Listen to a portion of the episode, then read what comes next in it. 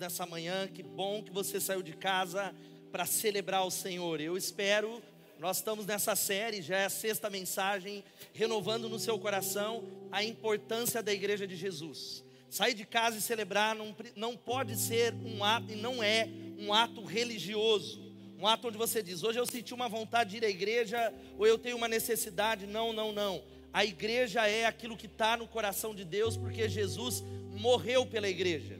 A igreja não é algo que na lista de prioridades ela está ali, a gente vai definindo, não. A Bíblia diz que Cristo morreu pela igreja. Nós estamos nessas semanas tentando encorajar você a enxergar uma igreja. Qual é a igreja que você vê? Qual é a igreja que Deus chamou você a fazer parte? Se você talvez é membro dessa comunidade ou tá é membro de uma outra comunidade, a igreja que Deus chamou você a fazer parte, Deus chamou você para construir esse sonho de igreja uma igreja para aqueles que não gostam de igreja, uma igreja para aqueles que não gostam de religião, e uma igreja que é a família, a minha família, porque igreja não é um lugar para ir, é uma família para pertencer. Você pode dizer isso, igreja não é um lugar para ir, mas é uma família para pertencer.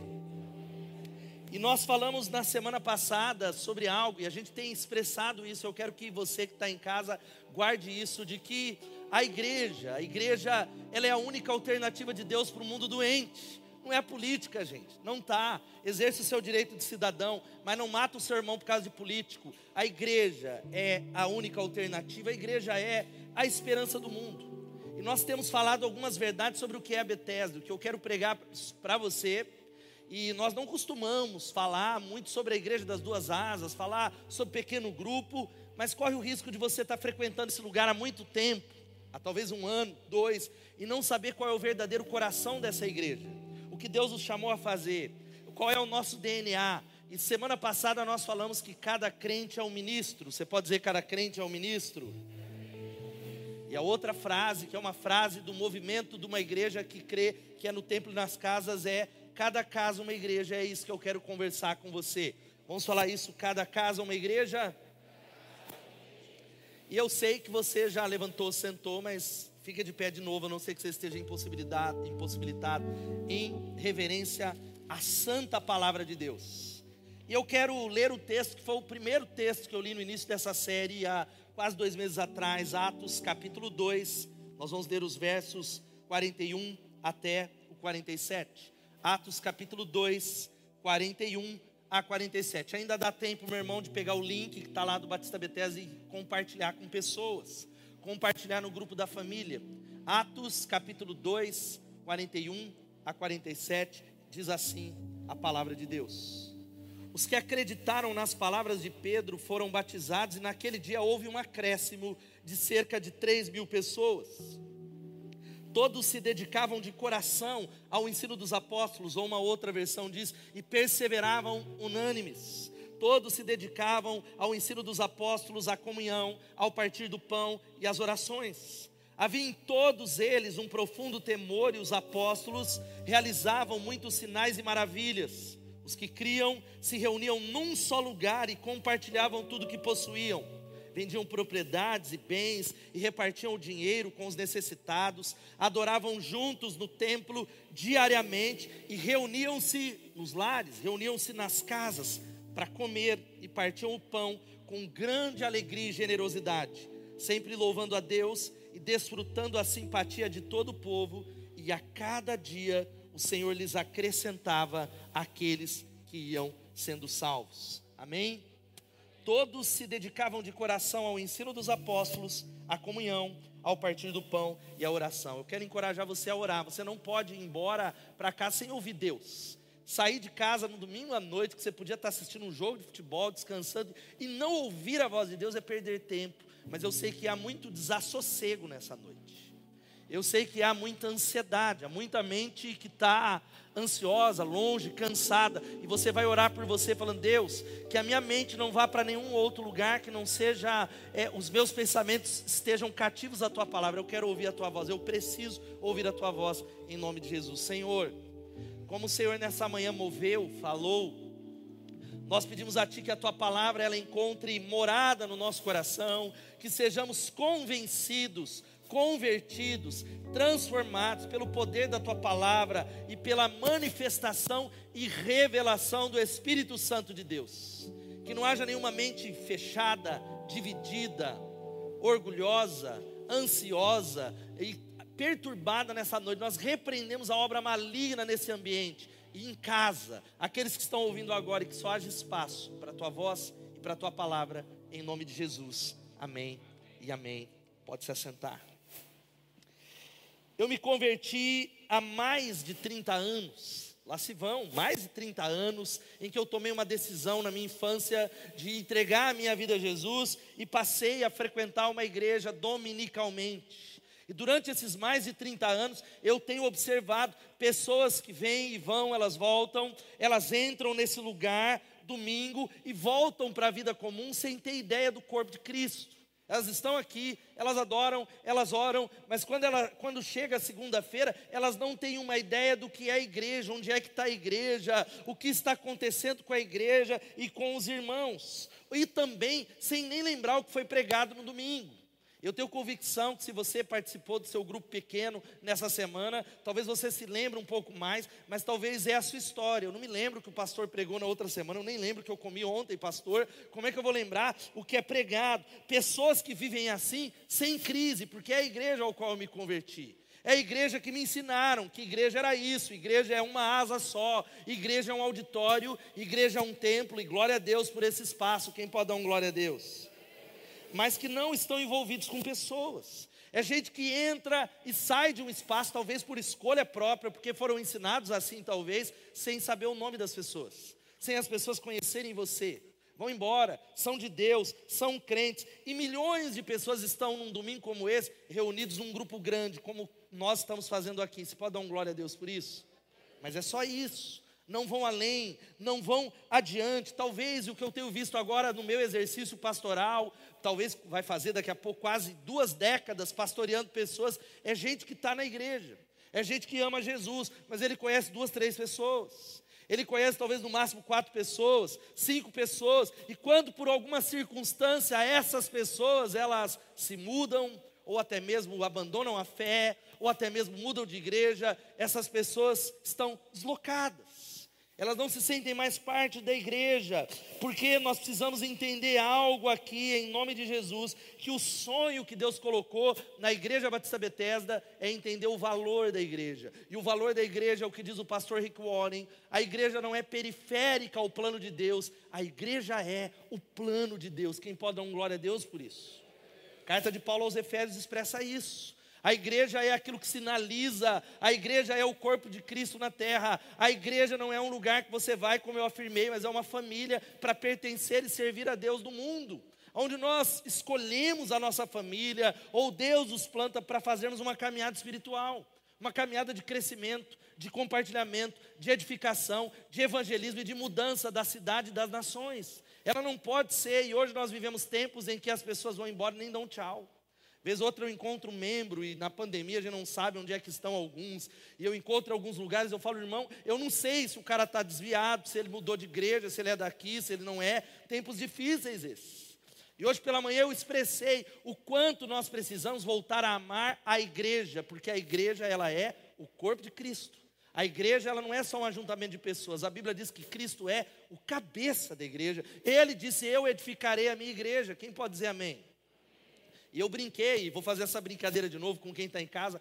Quem é corintiano aqui nesse auditório faz um barulho aí?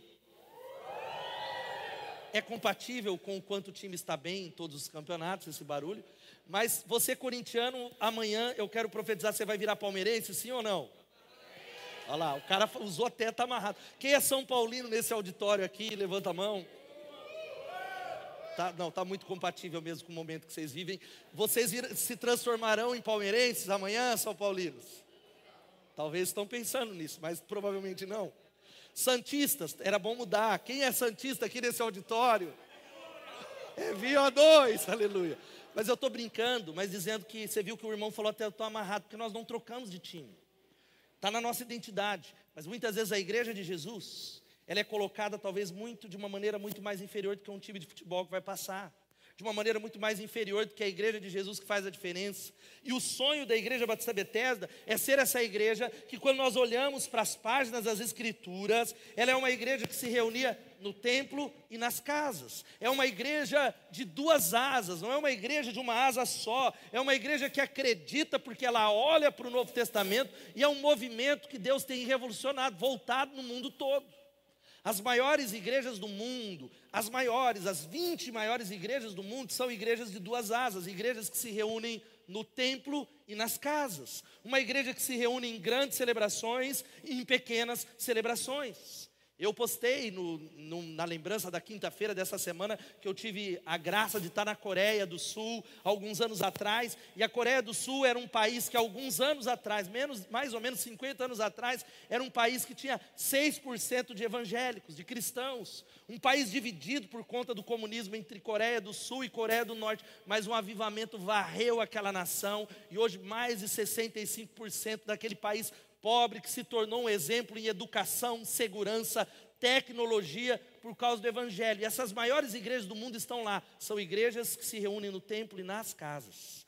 Eu participei das celebrações da Igreja Batista Central de Seul, 200 mil membros. Você pode dar um glória a Deus por isso? 10 mil grupos, porque eles entenderam isso.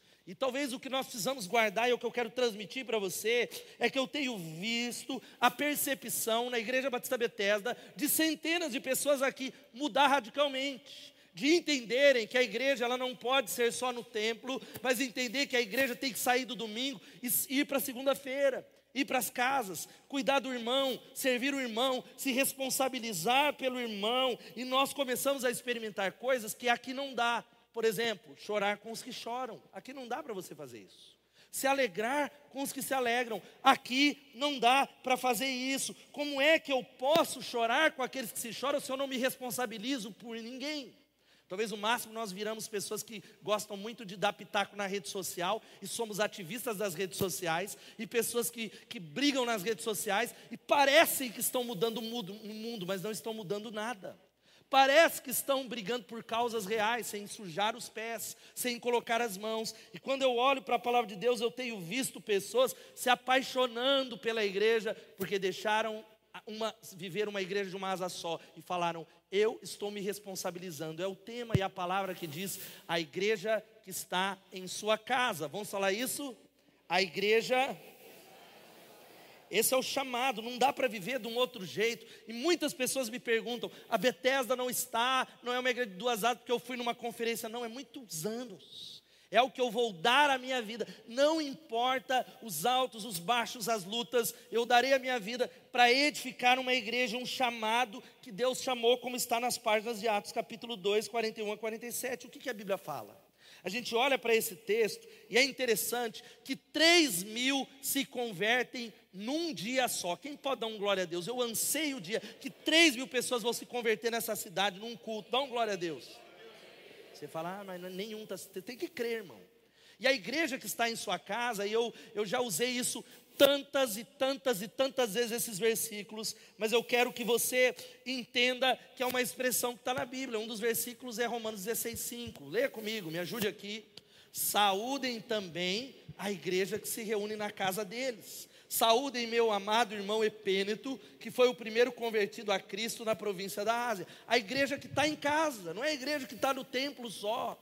É a igreja que está dentro da minha casa. E quando a gente olha para esse texto, que 3 mil se convertem, como é que você cuida dessa multidão de pessoas? Como é que essa multidão de pessoas passa a ser pessoas que vão colocar em prática a palavra? É uma igreja que se torna, sabe o que? Ágil, leve, funcional, onde cada crente se levanta para fazer a diferença. Essa igreja de milhares começa a viver a comunhão, entendendo o que está lá no versículo 42. Eles se dedicavam todos se dedicavam de coração, perseveravam unânimes ao ensino dos apóstolos, à comunhão, ao partir do pão, à oração. Eles se reuniam diariamente no templo, e glória a Deus por isso, e nas casas. Louvado seja o nome de Jesus. Agora fica aqui comigo um pouquinho, e você precisa entender algo que será que esse texto é só uma descrição ou é uma normativa para nós? Será que esse texto é uma fotografia que diz assim, não, isso aí é lá dois mil anos atrás, agora é o tempo novo? Não, eu creio que isso é uma norma para a igreja, porque você precisa lembrar que a igreja, olha aqui para mim, foi o resultado de uma transição. A transição do judaísmo, que era a velha aliança, o antigo Israel, a transição, e Jesus vem, ele inaugura o reino, ele edifica a sua igreja para a nova aliança. Quando a gente olha para a antiga aliança, existia algumas coisas. Havia um lugar só onde nós poderíamos adorar, que era Jerusalém. Havia só um povo, que era o povo de Israel. E todo mundo tinha que subir para Jerusalém. Havia um templo e havia apenas uma família sacerdotal. Num único dia que era o sábado. Então tudo era feito num único lugar, por um povo, por uma família, num único dia, onde as pessoas sacrificavam e havia a família sacerdotal. Mas nós aprendemos semana passada que Jesus ele muda isso. Jesus ele começa a mudar o lugar. Não é mais o povo de Israel. O novo Israel é a igreja espalhada por todas as nações. Você pode dar um glória a Deus? De gente de toda tribo, língua, raça e nação. Jesus ele muda essa questão geográfica e ele começa a dizer: agora a adoração não acontece em Jerusalém. Agora a adoração, ela não é mais um lugar, ela é uma maneira, é em espírito e em verdade. Os antigos adoravam lá, mas agora é em espírito e em verdade, todo lugar em espírito e em verdade. E o sacerdócio, que era de uma família, passa a ser de todos os crentes, como diz o Tim Keller, Jesus em pessoa era o templo que colocaria o fim em todos os templos, o sacerdote que findaria todos os sacerdotes, e o sacrifício que substituiu todos os sacrifícios. Quem pode dar um glória a Deus por isso? E aí a gente chega, por que que então o Novo Testamento vai para as casas? Essa mudança da antiga para a nova aliança, a igreja continua se reunindo no templo, mas Jesus vai para as casas. Jesus vai, vai para dentro da família. Jesus ele muda o ambiente religioso para falar, o evangelho precisa funcionar no casamento precisa funcionar na empresa, precisa funcionar em meio à cotidianidade, às dificuldades, à depressão, à ansiedade, à dificuldade no casamento, e a família naquela época era diferente. Hoje, por que, que essa palavra ela é muito importante? Talvez eu ter que trocar, né? Deve ter um rádio amador. Vizinho, você está ouvindo aí? Desliga o rádio amador agora em nome de Jesus. Você precisa entender que hoje, coincidentemente, isso é o Novo Testamento, o que, que é mais atacado na nossa sociedade? Família, casamento. A família não é aceita. A família é uma, uma, uma aberração para talvez o um mundo secularizado que tenta de alguma maneira desmistificar e talvez esvaziar o conteúdo da família. E lá atrás, Jesus, ele começa a dizer: olha, o evangelho começa dentro de casa. Maridos liderando as suas casas, mulheres sendo empoderadas, criando seus filhos, crescendo no evangelho dentro de casa. E havia uma multidão, e caiu de novo isso aqui, traz o outro para mim, aleluia. Uma multidão de gente que não tinha identidade, órfãos, viúvas. E a identidade de alguém, a identidade das pessoas era extremamente ligada, aleluia, à família. Ou seja, não era uma coisa individual. Hoje é assim, é eu e eu que se dane, meu pai, minha sogra, que se dane. Não, a identidade de um judeu, uma identidade de um oriental era coletiva. Era estar ligado a uma família, ao fazer parte de uma família. E não é coincidência que Jesus começa seu ministério aonde? Dentro de casas. E eu não vou ler todos os textos, mas para você entender o ministério de Jesus, a gente acha que ele era um andarilho, não é? Vezes Jesus era um bicho grilo, aleluia, que não tinha onde dormir, porque a Bíblia fala que o filho do homem não tinha onde reclinar a cabeça, e ele era quase um, um, um pedinte. Não, não era isso. A base ministerial de Jesus está aqui, ó. Jesus na casa de Pedro, Jesus na casa de Mateus, Jesus na casa de Zaqueu, Jesus na casa de Lázaro e suas irmãs, Jesus curando na casa de Jairo, Jesus curando dois cegos em uma casa, Jesus na casa de Simão leproso, Jesus ensinando seus discípulos em uma casa, Jesus perdoando e curando um paralítico onde em uma casa, Jesus na casa de um fariseu, Jesus instituindo a ceia onde em uma casa. Jesus enviou seus doze, seus setenta discípulos para curar e ensinar de povoado em povoado, em que lugar? De casa em casa. Louvado seja o nome de Jesus. A estrutura básica da igreja era nas casas. E essa é uma palavra que a gente usou muito tempo na Bethesda chamada oikos. A palavra oikos, ela significa é formado pelas pessoas que nós nos relacionamos. Naquela época as pessoas não tinham família, e essa é a ideia fundamental para nós de que igreja não é um lugar para ir, é uma família para pertencer. A igreja é a família de Deus. Quem pode dizer amém?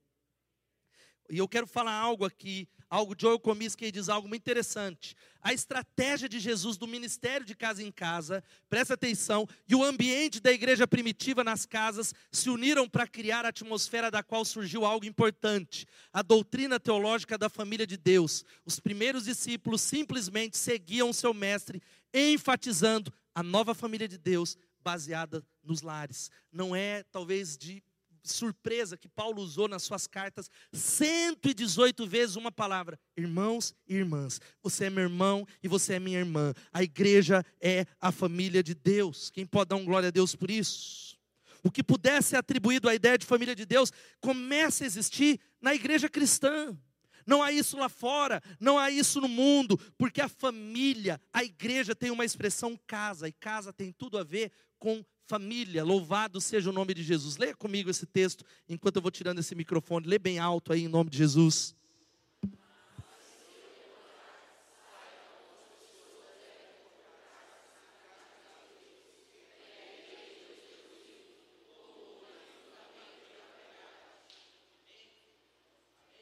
Glória a Deus por isso. A igreja, veja só a expressão, como as pessoas têm que se comportar na casa de na casa, na casa de Deus. E casa de Deus não é só templo. Casa de Deus é algo que a gente não conhece a vida. Casa de Deus a gente não se aprende a se comportar. Casa de Deus e templo a gente não não consegue discipular. As casas podem e devem ser uma igreja, porque cada casa é uma igreja. Agora, afinal de contas, pastor, o que é uma igreja no lar? Quando a gente olha para Atos, o que é uma igreja no lar? Uma igreja na casa. Sabe o que é? Pura e simplesmente a continuidade daquilo que nós estamos experimentando nessa grande celebração. Quem pode dar um glória a Deus por isso? Ela não para quando a gente diz amém. Solta um pouquinho para mim, estou sem retorno aqui. Ela, ela não para aqui. Ela continua na segunda-feira. Ela continua na terça-feira. Ela continua no sábado, no templo e nas casas. Por quê, meus irmãos? Porque aqui é tudo muito maravilhoso. Eu amo a igreja de uma asa. Eu amo a igreja que se reúne no templo. Quem gosta de vir à celebração aí, dá um glória a Deus bem alto. É lindo, está ficando cada vez melhor. Vai ter luz, vai ter tudo que você precisar para capacitar você, vai ter tem CTMAD, tem Ministério de Empreendedores, tem novo Ministério Infantil, tem Ministério com adolescentes, tem Ministério com jovens, tudo que você precisar para crescer tem. Mas a igreja no lar é para mostrar a simplicidade do Evangelho. É para mostrar que o Evangelho não é isso, não é altar, não é algo que é inacessível para você, mas é a simplicidade, porque numa casa nós podemos confessar pecados. Numa casa, nós podemos sentar numa cadeira e falar: Eu estou a ponto de abandonar minha família, eu preciso de oração. Numa casa, nós podemos abençoar o irmão. E a gente vai para uma igreja no lar, que nós chamamos de células, para abençoar as pessoas. Nós mostramos num grupo pequeno um amor sacrificial que aqui não tem como, talvez esporadicamente, talvez envolvido no ministério ou com os meus amigos mais chegados que eu escolhi, num grupo pequeno, nós começamos a nos responsabilizar e olhar, e às vezes na terça-feira você não tem vontade de ir, não é verdade? Cansado. E aí o sofá começa a falar: fica, não vai, é, venha, descanse, você está cansado. E os streamings começam a falar: está tá atrasada a temporada, você vai receber um spoiler, não vá hoje. Maratone tudo uma vez, a gente tem motivos motivos para ficar lá. E hoje tem streamings e temporadas e séries, tudo que é tipo e gosto. Brinquei hoje de manhã que eu e a Elo, a começou a falar, eu falei, não, agora não quero falar desse assunto, esse assunto eu não abro. Ela falou, você assina todos, não assiste nenhum. É HBO, é Apple TV, é Prime, é Netflix, é não sei o quê. E é óbvio que às vezes a gente fala, eu não vou hoje, mas sabe por que, que a gente vai? Por amor sacrificial. Você diz, eu tenho um compromisso. E nós chegamos lá, e nós abençoamos o nosso irmão, e somos abençoados. E o Espírito Santo renova o nosso coração para a semana. E a gente diz, ainda bem que eu vim, porque esta é a realidade de uma igreja no lar. Quem pode dizer amém? Igreja no lar é uma igreja que a gente começa a entender a verdade de Mateus 18, 20. Leia comigo, vamos ler todos juntos? Pois onde.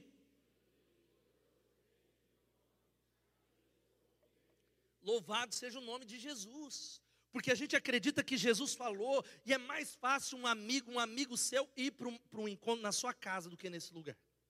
É muito mais fácil um amigo que ele detesta crente, ele detesta pastor, ele detesta evangélico, ou ele foi criado numa religião, receber um convite, ser tocado na dinâmica dos relacionamentos e ir lá no aniversário na sua casa, porque ele conhece você, porque a igreja de Cristo nas casas tem um papel fundamental. Quem está entendendo isso, diga amém.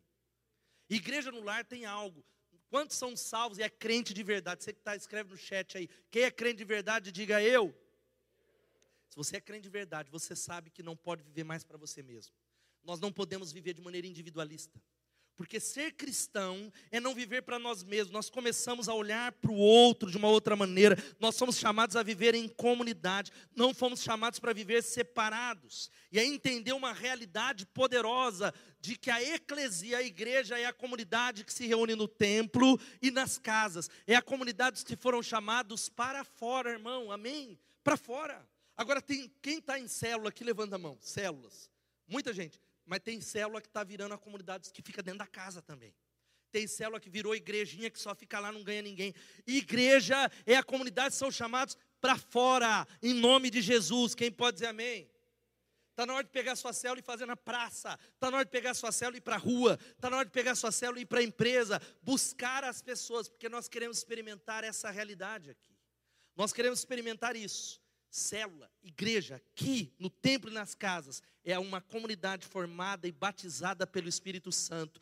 Todos os membros, diga todos os membros, são conduzidos pelo Cristo que neles habita e ele edifica e revela três coisas: presença, poder e propósito por meio deles. Louvado seja o nome de Jesus.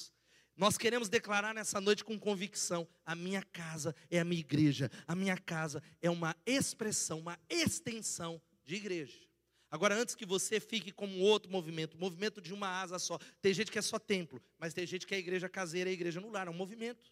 Que entendeu? Isso é tão profundo que eu estou pregando nessa noite que o cara fala: não precisa de templo. E ele vira uma igreja lá dentro de casa. Não. Porque nós usamos a expressão célula, sabe por quê? O corpo humano é formado por milhões de células. E a igreja é o corpo de Cristo. Então a sua célula, ela não é igreja sozinha. A sua célula, junto com as outras, formam o corpo de Cristo, chamado Igreja Batista Betesda. Quem está entendendo isso, diga amém. Agora, olhando para esse texto, o que é que nós experimentamos com a igreja nos lares? A gente olha para uma comunidade, se você tem a sua Bíblia, uma comunidade de novos convertidos. Era basicamente 3 mil pessoas e existem algumas coisas que nós não experimentamos na igreja no lar. É aqui, olha que benção. Mas existe uma, uma série de coisas dentro desse texto que não é aqui que Deus preparou. Nós experimentamos com a igreja que está na minha casa e eu quero citar algumas delas. Primeiro, participação e serviço. Você pode dizer participação e serviço? É o que diz o texto. Todos, diga todos, se dedicavam de coração todos perseveravam. Irmão, não dá para viver essa realidade sem perseverança. Não dá para viver essa realidade sem dedicação de coração. Não é de graça, há um preço, há uma luta, há um ataque espiritual, há uma comodidade, há algo que eu falo melhor, porque pessoas são difíceis. Quem concorda que pessoas são difíceis? Aqui só eu. Quem concorda que as pessoas são difíceis? Agora você falou, agora a coisa mais trágica é que se você é a pessoa difícil, mais difícil. Gente, é difícil mas nós não experimentaremos tudo que Deus tem para nós longe dos relacionamentos. Nós não experimentaremos tudo que Deus quer derramar sobre nós longe dos relacionamentos. É igual a arca de Noé. Você lembra? Você já ouviu essa frase? Olha, é, é, lá fede, tá, devia feder muito, mas fora é muito pior. Lá era terrível o cheiro, mas fora era naufrágio. Assim são os relacionamentos. Muitas vezes os relacionamentos são complicados, a gente fez uma série, entra lá no canal, mas Deus ele, ele criou, ele tensionou, todos se dedicavam de coração ao ensino dos apóstolos, porque a participação significa que igreja não é para assistir, igreja não é Netflix, igreja não é palestra, igreja não é teatro municipal, igreja é um lugar onde Deus chama você para servir e aproximar pessoas de Deus. Igreja é um lugar onde nós entendemos que todos, não importa o nível da sua caminhada, quanto tempo você tem de caminhada, você pode abençoar o seu irmão. Quem pode dizer amém? Nem todos têm a mesma função, nem todos têm o mesmo nível de responsabilidade, nem todos têm os mesmos dons, mas nós entendemos que esse é o nosso chamado. A prática da célula valoriza as pessoas. Quem está entendendo isso, diga amém. Ela não é mais um número. Aqui você talvez conhece o seu povo, mas ela, ela não é um número, ele é o irmão ele é o fulano, ele é o Roberto, é a Paula, é o meu irmão. É, ele valoriza as pessoas e todas as pessoas são importantes. E eu queria tanto ouvir todos os testemunhos de gente que está dividindo fardos aqui de pessoas que estão encontrando restauração, de pessoas que estão encontrando conselhos, de pessoas que estão encontrando acolhimento. É uma oportunidade das pessoas participarem da igreja de Jesus, porque a igreja de Jesus não é microfone. A igreja de Jesus não é tocar, a igreja de Jesus é gente, é abençoar pessoas. Quantos estão entendendo? Diga amém. Não adianta nada pregar, não adianta nada tocar, não adianta nada ficar no ministério infantil se o seu ministério não abençoa gente, se você não está envolvido com gente, se tudo isso tem que ser meio, não fim. Não adianta nada, não adianta ser pregador, não adianta ser digital influencer, porque a igreja é gente, igreja é abençoar pessoas. E grupo pequeno é algo que traz para nós, olha, todos, a oportunidade de todo mundo falar. Aqui no culto não dá, você não concorda? Eu poderia abrir aqui o microfone igual algumas igrejas e eu queria que quem quiser aqui, é a hora da oportunidade, vem todo mundo falar. Vocês iam ver o que, que ia dar. Ia ter coisa poderosa, ia ter cada coisa meu Deus, em Deus Pai. Não era nem crente ele falando lá. Porque a célula dá oportunidade, no culto é limitado. Porque para crescer, a gente precisa ouvir, mas a gente precisa falar também as semanas que a gente quer ministrar, as semanas que a gente precisa ouvir, a semana que nós só queremos chorar, as semanas que a gente quer ficar quietinho, mas todos temos algo para receber e repartir em nome de Jesus. Quem está entendendo isso, diga amém.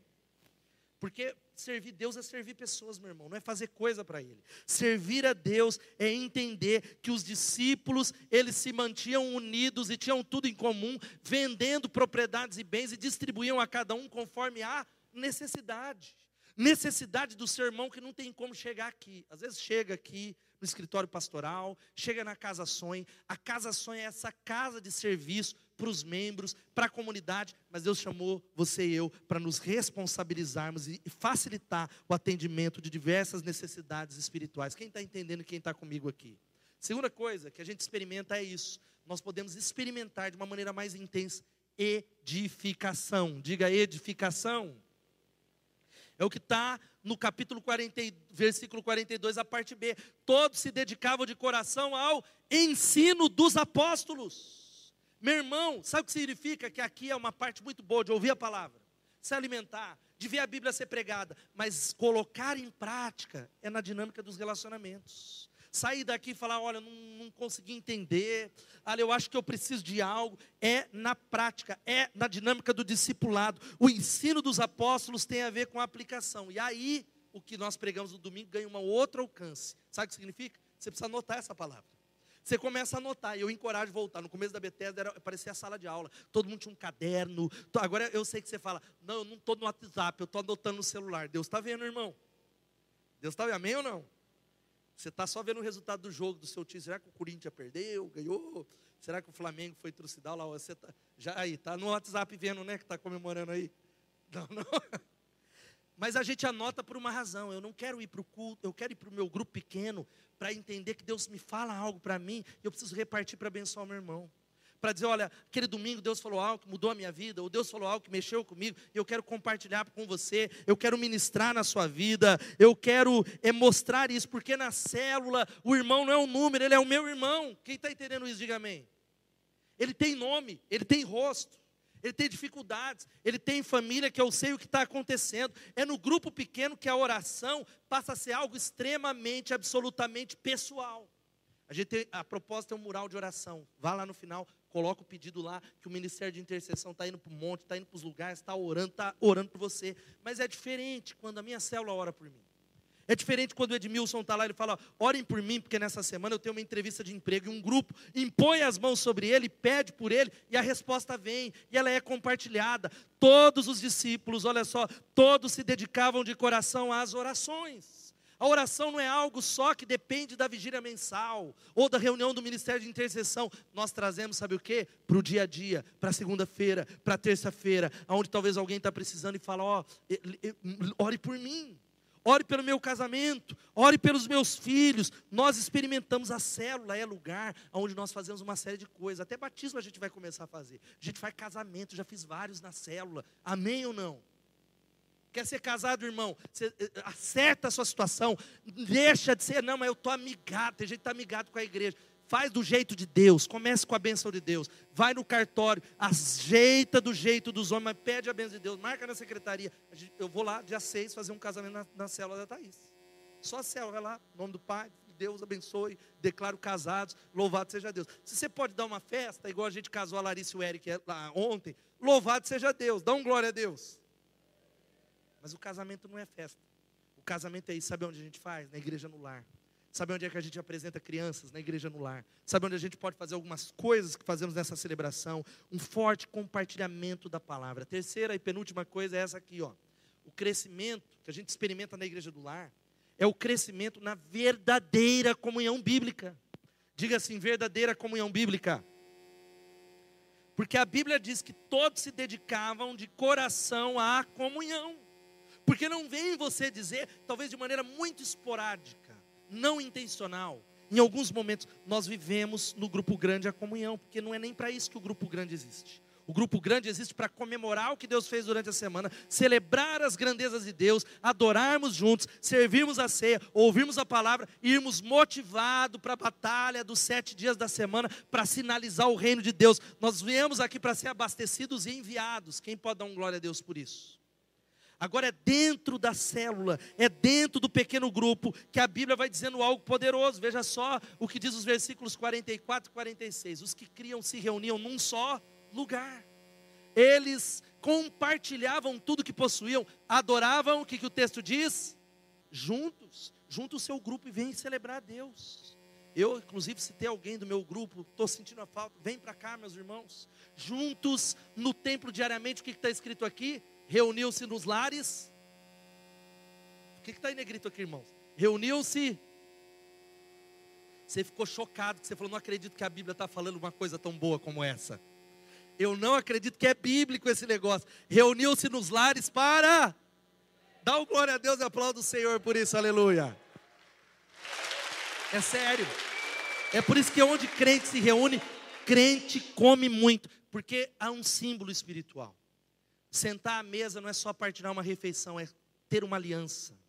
Abra a sua casa, faça um jantar, convide pessoas para sua casa. E entenda que quando você convida alguém para se assentar à mesa, é uma aliança. Nós crescemos em comunhão. Nós, a mesa não é só para comer, é para compartilhar, não é para fofocar, porque tem mesa que está trazendo maldição para dentro de algumas casas nessa igreja.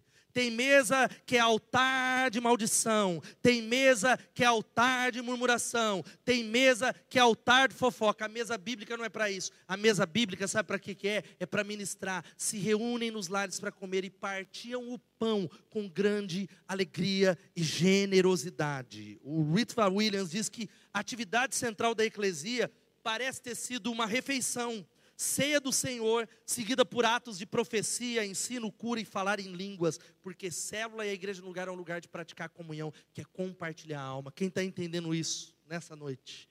Quem está compreendendo o que Deus está chamando? As pessoas, diz o John Vernier, elas, e eu preste atenção nisso. Eu não sei se é o seu anseio, provavelmente é. As pessoas anseiam redescobrir a verdadeira comunidade. Nós já estamos fartos de algumas coisas: solidão, independência e, sabe o que? Competição.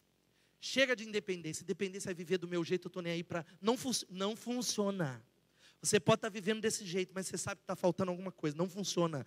Deus não nos criou para isso. Independência. Chega de competição. Chega de solidão. A verdadeira comunidade é viver a comunhão no nome de Jesus. Casa, ela expressa alguns valores. E comunhão tem algumas coisas que acontecem com ela. É vinho, já sobe aqui. Comunhão, ela retira, sabe o que? As impurezas. Diga-se, a comunhão retira a impureza. Assim como o sangue, está vendo o sangue? Você está quente aí, irmão? Está vivo? Dá um glória a Deus. O sangue tem o poder de retirar as impurezas do nosso organismo. A vida de Deus circulando nos membros do corpo tem o poder de limpar, tem o poder de tirar a impureza. Sabe o que significa? Alguém que entrou na célula todo zoado, entrou na célula com a vida toda de cabeça para baixo. Quanto mais a vida de Deus flui num grupo, mais o poder de Deus vai transformando pessoas. Quem está entendendo, diga amém. Quanto mais a gente se envolve, mais a vida de Deus retira as impurezas. A comunhão mata os germes. há um componente do sangue, que são os leucócitos ou os glóbulos brancos, que tem uma função que é a defesa do organismo. Eu quero dizer para você que a comunhão tem algo poderoso, em outras palavras, quando nós estamos andando juntos, a comunhão expulsa o demônio. Quem está entendendo? É gente que entrou e foi na reunião na terça-feira falando: acabou meu casamento, eu não vou ficar casado. Ô mulher do fogo do inferno. Ô marido que é uma, um cavalo batizado. Ô jararaca. Eu não vou ficar com a jararaca, pastor. Não vou. Eu não vou e acabou. Aí você vai no grupo, sabe o que acontece? Presença de Deus, a ministração, a graça de Deus transforma o nosso coração, muda. A gente não desiste, a gente é renovado. A comunhão alimenta as células, assim como os membros do corpo humano são supridos e alimentados. Você só vai ser alimentado num grupo onde alguém pode falar: Eu estou com você, não desista. Você não está sozinho, meu irmão. O diabo falou, mas você não está só. Há ministério, há mais de Deus, porque a comunhão faz uma outra coisa, ela traz energia. Louvado seja Deus. Eu sei que tem gente desanimada, não precisa levantar a mão aqui. Tem gente que está desanimada. Às vezes você fala, é, é, a minha história todo dia. Eu, eu durmo, animo, acordo, desanimado, igual um Walking Dead gospel. Quer dizer para você que não é sozinho que você vai ser levantado. É na comunhão dos irmãos que impõe as mãos sobre a sua cabeça e fala: você não está sozinho. Tem vida de Deus, tem provisão, tem resposta. A comunhão mantém a temperatura, uma célula cheia de vida, ela muda. E sabe qual é o nosso desejo? Mudar Piracicaba, mudar Americana, mudar a Embi, mudar Saltinho, mudar Rio das Pedras, para a glória de Deus. Quem está entendendo isso? E a última coisa, sabe o que a gente experimenta na igreja no lar? Verdadeira multiplicação. A igreja no lar, a Bíblia diz que louvando a Deus e tendo a simpatia do povo, e o Senhor lhes acrescentava quando todos os dias os que iam sendo salvos. Eu quero profetizar e eu creio que através da sua casa, através da sua família, através da sua célula, até o final do ano, uma multidão de pessoas serão salvas através do seu ministério, através da sua família. Dá um glória a Deus. Pessoas serão irmãos. Não fique preso nas quatro paredes. Não admita a pessoas. Eu quero, eu falei isso domingo passado. O cara trabalha com uma multidão de gente não crê, não leva ninguém a Jesus. Tem que te incomodar. Ah, não, mas eu estou é, é, levando as pessoas à bondade e alegria de Cristo. Se ele não ouvir do Evangelho, ele vai para o inferno. Se ele não ouvir o Evangelho sendo pregado, que é Jesus que salva, não adianta se enganar. E eu quero encorajar você a se levantar de maneira frutífera, dizendo: Deus, faz a minha vida brilhar. Senhor, faz o que eu não posso fazer. Em meus meus defeitos, faz a vida de Deus constranger. E evangelismo é o que a Bíblia nos chama a praticar. E por que igreja na casa? Olha aqui, gente. Prédio fala algumas coisas. Prédios falam de inflexibilidade, imobilidade. Agora, casa fala de mobilidade. Significa que a igreja Batista Bethesda está espalhado sete dias da semana em vários lugares da cidade. E que será? Em empresas, em faculdades, em todos os lugares. Quem está entendendo isso, diga amém. Não podemos depender do prédio para as pessoas se converter. É a asa da casa é as pessoas é entendendo algo poderoso. A igreja primitiva, sabe como que atraía? A banda já pode chegar aqui. Atraía pessoas. Joel Comiskey, ele diz algo poderoso. Olha aqui comigo.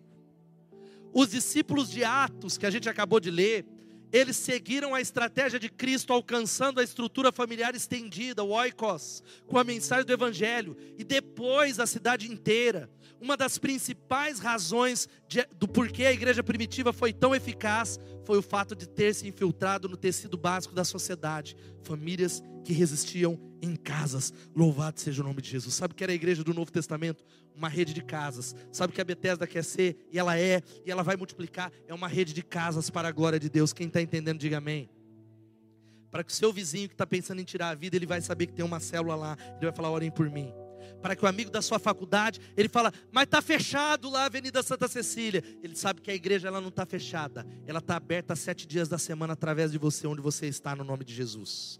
É sinalizando o reino de Deus. Sabe como eu fecho essa palavra? Eu fecho encorajando você a entender que é no grupo pequeno que a gente insere novas pessoas que nem gostam de evangelho. É lá. É lá que o cara vai sendo moldado, na prática. Mas eu deixo três desafios para você aqui. O primeiro é esse aqui, ó. Disponha o seu coração a participar de uma igreja no lar. Já falamos, igreja não é assistir, é participar. Deus está chamando você a ser bênção. E todo mundo tem algo para contribuir na vida de alguém. Se disponha. Lá atrás, De frente aqui tem um balcão escrito célula, aqui reto, perto da mesa de ping-pong, que você pode preencher aqui e falar: Eu quero conhecer um grupo. Me indica um grupo. Eu quero, coloca os dados. Segundo desafio é esse: disponha o seu coração para receber a igreja na sua casa. Seja um anfitrião, meu irmão. Abra a sua casa. Nós queremos quanto mais casas cheias da presença e cheias da glória e casas que transformam a cidade. Sabe o que vai acontecer? Piracicaba não vai ser mais a mesma no nome de Jesus. Quem pode dar um glória a Deus? Eu creio em avivamento, meus irmãos. Eu tenho ouvido pessoas falar: o Brasil não tem jeito, não, vai mudar, não, é coisa do. Eu creio na mudança através do Evangelho. Eu creio no avivamento sobre a sua casa, sobre a sua família. Você crê nisso? Abra a sua casa. Quantos aqui nessa noite são anfitriões de célula, recebem na sua casa? Levanta a mão, bem alto, bem alto. Vamos aplaudir esses irmãos que recebem um grupo nas casas. Deus abençoe. A gente acredita que sabe por que, que a gente abre a nossa casa? Que bênção é receber a presença dEle e o povo dEle na nossa casa. Porque João diz que responde: uma pessoa só pode receber o que lhe é dado do céu. A sua casa não é sua, minha casa não é minha, pertence a Ele. Tudo que é meu, eu recebi do céu. Tudo que é seu, você recebeu do céu. E existe uma outra coisa: nós queremos pessoas que falam, eu quero receber esse, grupo. Eu quero ser abençoado igual Obed-Edom. Você conhece Obed-Edom? Você já ouviu falar que está lá em 2 Samuel 6,10? A presença de Deus era óbvia, era simbolizada na arca. Hoje a presença de Deus está em nós. Mas a Bíblia diz que por isso Davi desistiu de levar a arca do Senhor para a cidade de Davi, em vez disso levou-a para a casa de Obed-Edom. A arca do Senhor, que simboliza a presença, ficou na casa dele por três meses. E o Senhor o abençoou e a toda a sua família. Quem pode dar um glória a Deus? E disseram ao rei Davi: O Senhor tem abençoado a família de Obed-Edom e tudo que ele possui por causa da arca de Deus. Então Davi, com grande festa, foi à casa de Obed-Edom e ordenou que levasse a arca de Deus para a cidade de Davi. Procura o balcão, procura o seu líder e fala: oh, Eu quero abrir a minha casa. Talvez não dá para ir agora. Olha, eu quero abrir a minha casa. Ter um grupo na casa significa que a luz do Evangelho vai estar refletindo sobre a sua família. A sua casa vai se tornar fonte de águas vivas para uma multidão que está sedenta. A sua casa vai se tornar casa do pão, Betel, para gente que está com fome no nome de Jesus. Quem está entendendo isso? E a última coisa, sabe qual é? Essa aqui.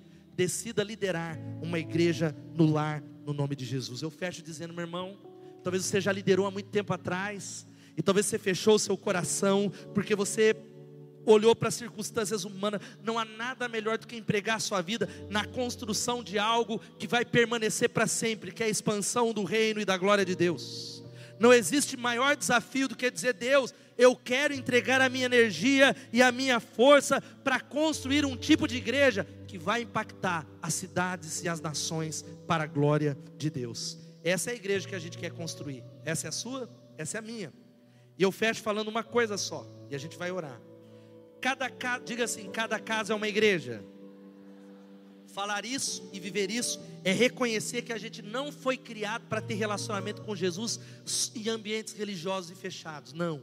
Cada casa é uma igreja, é o reconhecimento de que nós nos relacionamos com Ele, sabe onde? Na vida comum, na mesa, ao redor da mesa, comendo churrasco, falando de futebol, chorando, carregando os fardos, compartilhando, dizendo: Olha, eu estou pensando em ir embora, eu estou pensando em desistir, nos lugares comuns, todas as partes dessa cidade. Se você recebe essa palavra, aplauda o Senhor.